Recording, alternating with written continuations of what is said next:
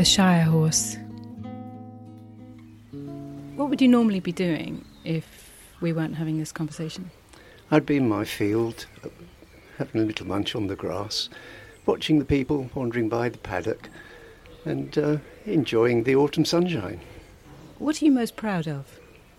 I think my heritage as a Shire horse, the fact that my ancestors would have worked the land and contributed immensely to farming, industry, agriculture, and um, the general improvement of working lives for people.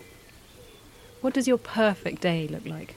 Ooh, wake up in the morning when it's a nice sunny morning, um, have my food brought to me, my breakfast in a bowl, which is always very nice, and then I enjoy um, sort of later on in the morning when people start to come. Um, I think they let them out of their stable about 10 o'clock, and also, lots of people come and look over the fence at me. And uh, I spend my day looking at them, they look at me, and then I wander off to have something to eat, and then I come back again. That's a, a very good day for me. What, what would you say is your best feature?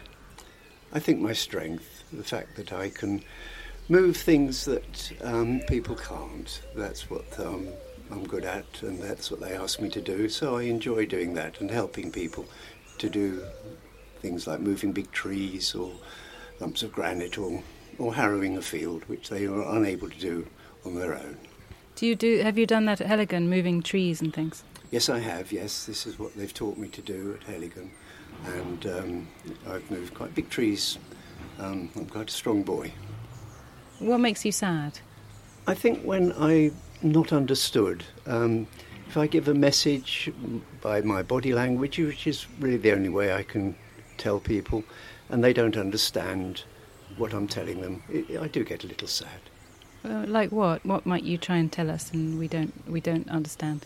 If I'm frightened of something, um, it may be something I've never seen before, and um, my instincts tell me that it's going to hurt me, um, and I try to tell the people around me that um, I just need to be told what it's about, and they don't understand that. So do you do you sort of make a noise, or do you do you jump, or? Yes, I tend to jump. Um, I very make rarely make a noise. Um, I might just sort of twist round, shake my head, something like that, um, just to try and tell them that I'm, I'm not really happy. What's the most frightening thing that you've come across? I think um, probably noisy machinery. I've got used to it now because there are big tractors and things, but originally to see these sort of big vehicles and things making a lot of noise was quite frightening. Do you have a favourite spot at Heligan? I think yes, in my field where I'm where I'm used to it, where I'm content, and I um, within my own little world, um, I'm very happy there. Do you ever get cross? I don't get cross. Um, it's not in my nature to get cross. Um, I get upset about things. I don't understand things, but uh, no, nothing really makes me cross. Do you like being ridden?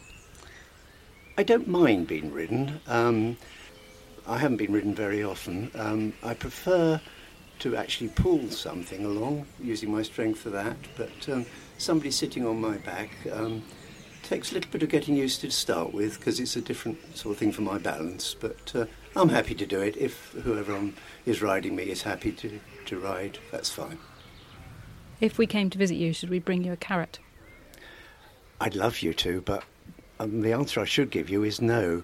Um, food is something that um, I take for granted, and um, if somebody brings me a carrot, I'm always going to be looking for it from the next person, and um, they tell me I get a bit of a nuisance then. So perhaps it's better, it's best if you don't.